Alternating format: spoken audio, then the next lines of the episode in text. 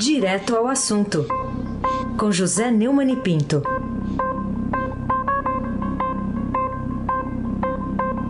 Ele já está aqui com a gente ao vivo, José Neumann e Pinto. Olá, Neumann, bom dia. Bom dia, chefe da família Bonfim, o Emanuel, da Alice, da Isadora. Bom dia, Carolina Ercolim. Bom dia, Almirante Nelson. Oi. Bom dia, Diego de Carvalho. Bom dia, Afrânio Vanderlei. Bom dia, ouvinte da Rádio Eldorado 107,3 FM. Emanuel Ponciano Bonfim. O presidente Michel Temer Neumann e o diretor-geral da Polícia Federal, Fernando Segovia, conversaram na manhã de ontem na presença do subchefe da Casa Civil para Assuntos Jurídicos, Gustavo Rocha. Isso não estava previsto na agenda, não estava na agenda do presidente Michel Temer. A reunião foi descoberta pela imprensa, anunciada e aí incluída as pressas na agenda do, do Temer. Por que todo esse segredo, hein, Neumann? Depois de flagrados com as calças na mão, como se dizia em Campina Grande na época da minha adolescência, a assessoria de imprensa do Planalto divulgou a versão de que conversaram sobre segurança pública e segurança nas fronteiras. À tarde, depois de combinar bem direitinho o script, o diretor da Polícia Federal, o Fernando Correqueron Tecaias Segovia, deu entrevista confirmando a versão. Toca uma aí, Almirante. A Polícia Federal Fardada é um projeto é, que já vinha sendo construído dentro da Polícia Federal há alguns anos e que há uma necessidade hoje do país da gente fortalecer o combate ao crime organizado no país. Segundo ainda a versão combinada depois, eles conversaram sobre a possível criação de uma Polícia Federal armada, fardada, desculpe, fardada, de farda. Armada ela já é. Auxiliares do presidente negam que os dois tenham tratado do depoimento do ex-procurador-geral da República, o Rodrigo Janot, que aconteceu nesta segunda-feira. Interlocutores do Planalto também dizem que não foi tratado na conversa uh, o inquérito em que o presidente está respondendo a 50 perguntas caminhadas a ele pela Polícia Federal no inquérito sobre o suposto esquema de corrupção do Porto de Santos. Na sexta-feira, o presidente teve um encontro com o advogado dele, o Antônio Cláudio Maria de Oliveira, aqui em São Paulo. Ao Estadão, Maris garantiu que o Temer vai responder a todas as perguntas, apesar de sua defesa considerar alguns dos questionamentos impertinentes. Ao contrário ano passado, quando em junho ignorou a PF e não respondeu a nenhuma das 82 indagações feitas no âmbito de outro inquérito sobre corrupção passiva, obstrução de justiça e organização criminosa. Naquele caso do Joésia, do grupo JF, desta vez o presidente responde. As respostas deverão ser protocoladas no Supremo Tribunal Federal ainda nesta semana. O relator do inquérito é o ministro Luiz Roberto Barroso. O problema é encaixar na versão a presença do subchefe para assuntos jurídicos da Casa Civil, Gustavo Rocha. que ninguém falou nele, né? O que estava fazendo lá? O diretor da Polícia Federal não tem nenhuma ligação com esse funcionário. Ele trata exclusivamente de assuntos de interesse na defesa do presidente. Aliás, toda a corporação encarregada de assuntos jurídicos nas proximidades da presidência da República virou defesa do chefe. Quem manda ter presidente suspeito, né? Assim foi com Dilma Rousseff e agora é com Temer. O que tudo indica foi contaminado pela doença. O país inteiro pagando para defender a presumível inocência de um presidente que exala falta de inocência, inclusive pelo excesso de mistério nesses compromissos. O ministro da Justiça, Torquato Jardim, não participou o Jardim é, teoricamente, o superior lá do Porque Não Ter Caia Segovia. Mas disse que conversou com Segovia assim que ele saiu do Planalto. Segundo o ministro, a PF Fardada é um projeto antigo, revisitado, mas ainda há, não há uma determinação de prazo para a proposta ser finalizada. Então, por que, é que o presidente foi discutir isso? Né? Esse tal Jardim, talvez por destino, manifeste um sobrenome, Emanuel, está sempre fora do que se resolve lá dentro do Planalto, né? todo jardim.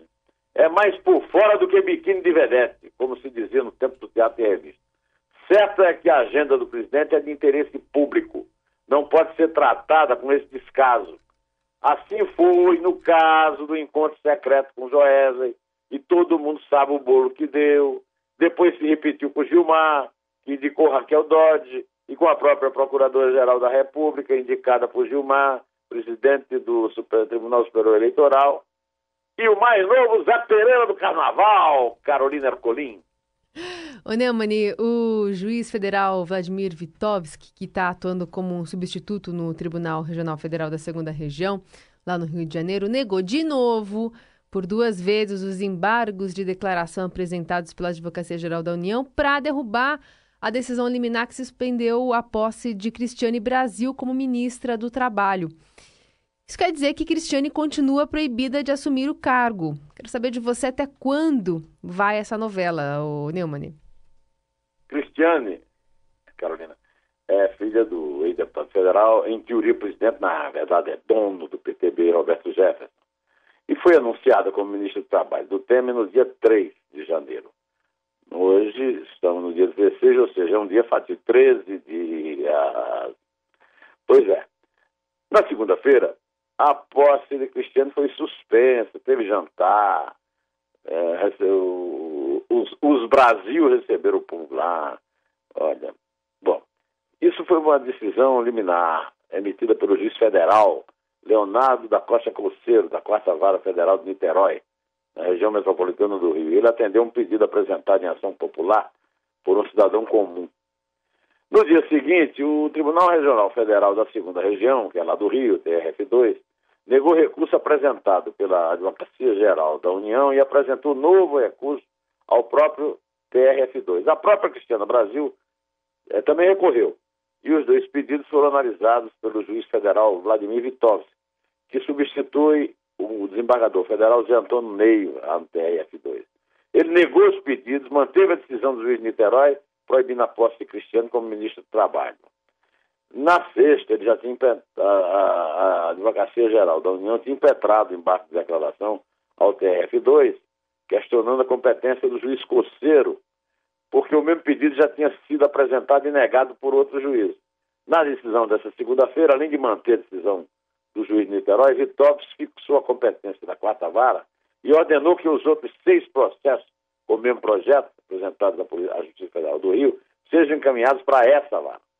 São processos ah, lá ajuizados em Magé, Teresópolis, no Rio, Nova Friburgo, Campos e, e na primeira vara federal de Macaé.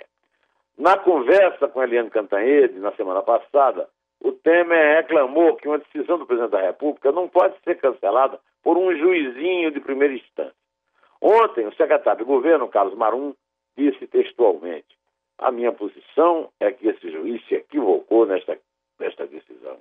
Eu não conhecia os grandes dotes jurídicos né, do doutor Carlos Marum, né, o nosso, o nosso é, lutador de, de, luta livre lá do governo. Né? Não é bem assim, viu? A decisão já foi reafirmada em segunda instância três vezes. E até os patos do Lago do Paranoá sabem que o governo só não recorreu ao Superior Tribunal de Justiça porque sabe que a presidente que está de plantão, Laurita Vaz, não suspenderá a suspensão. O mesmo vale para o Supremo Tribunal Federal, porque Temer ainda está magoado com a presidente de plantão, a dona Carmen Lúcia, que revogou parte do seu decreto de indulto no fim do ano. Essas mulheres são ossos duros de roer, são indigestas, como diria o Noel Rosa. Mas não se trata de juizinho de primeira instância, não. Trata-se sim de pleito de má qualidade. Como dizia meu avô, o buraco é mais embaixo. No caso, é mais em cima, Emanuel Bonfim. Mudar aqui de assunto, Neumani. A Polícia Federal indiciou o ex-prefeito de São Paulo, Fernando Haddad, por falsidade ideológica. Também foram indiciados o ex-tesoureiro do partido, João Vacari Neto, e mais cinco investigados. Vai sobrar alguém do PT para apagar a luz, hein, Neumani? É, se for depender do Vacari para economizar a conta de luz na sede, não vai ser possível. Ao ex-tesoureiro foram impostos os crimes de falsidade ideológica e lavagem de dinheiro. A PF atribuiu a quatro alvos lavagem de dinheiro e associação criminosa.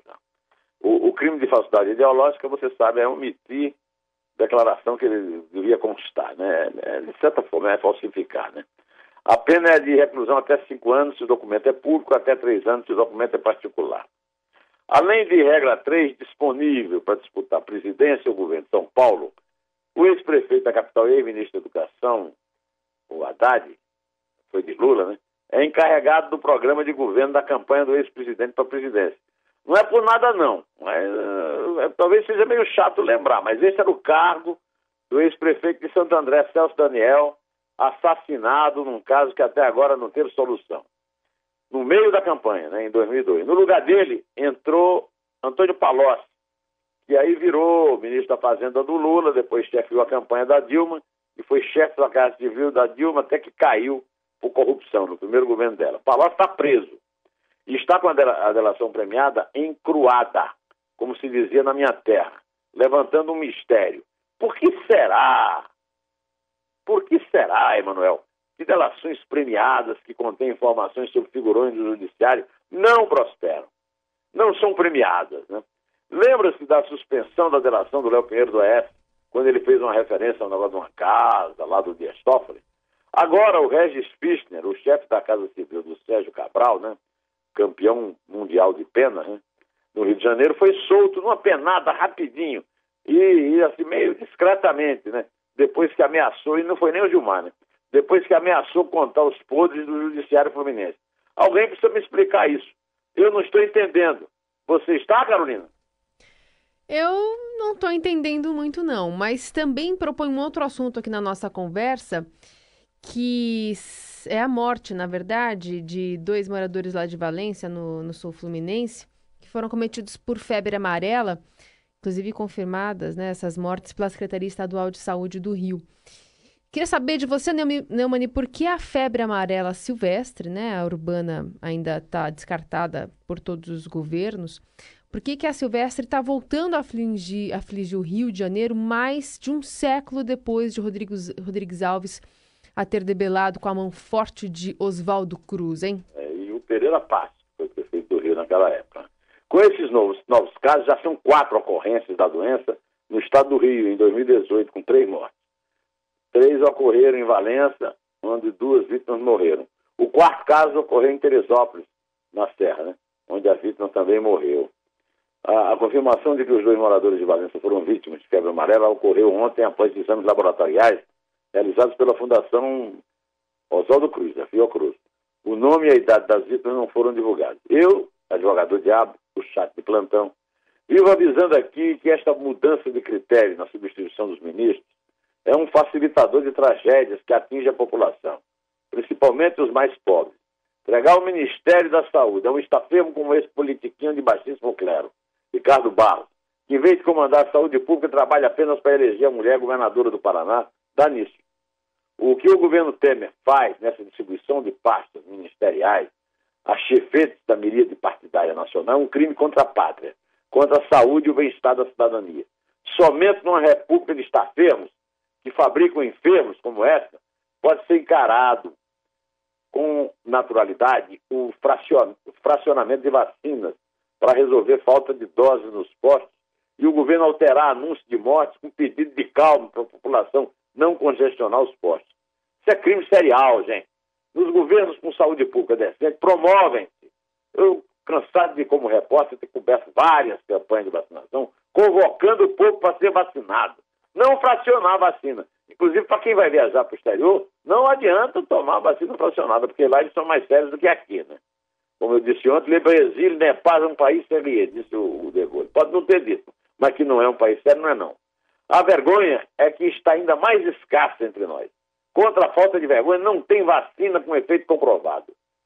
É que isso não tem remédio e nunca terá, como naquela obra-prima que eu vou pedir que o Almirante Nelson toque aqui, o que será a flor da pele. O que não tem ungüentos, nem todos os santos, o que não tem limite. Isso termina tragicamente, menino. O que não tem governo, nem nunca terá. Será? Sou na caça, Almirante Nelson terá o que não tem receita.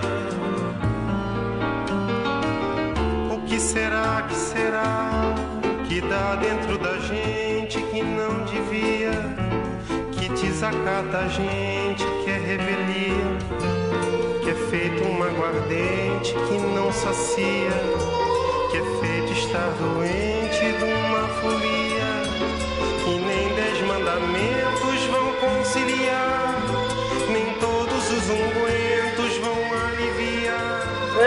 todos os ungüentos, eu sei que é muita dó, né? Você interromper Chico Buarque com contra, contra conta de Milton Nascimento. Mas precisamos contar, Carolina. Vamos contar. Então vamos lá, Neumani, porque hoje ainda é terça-feira. É três. É dois. É um em pé. O que será?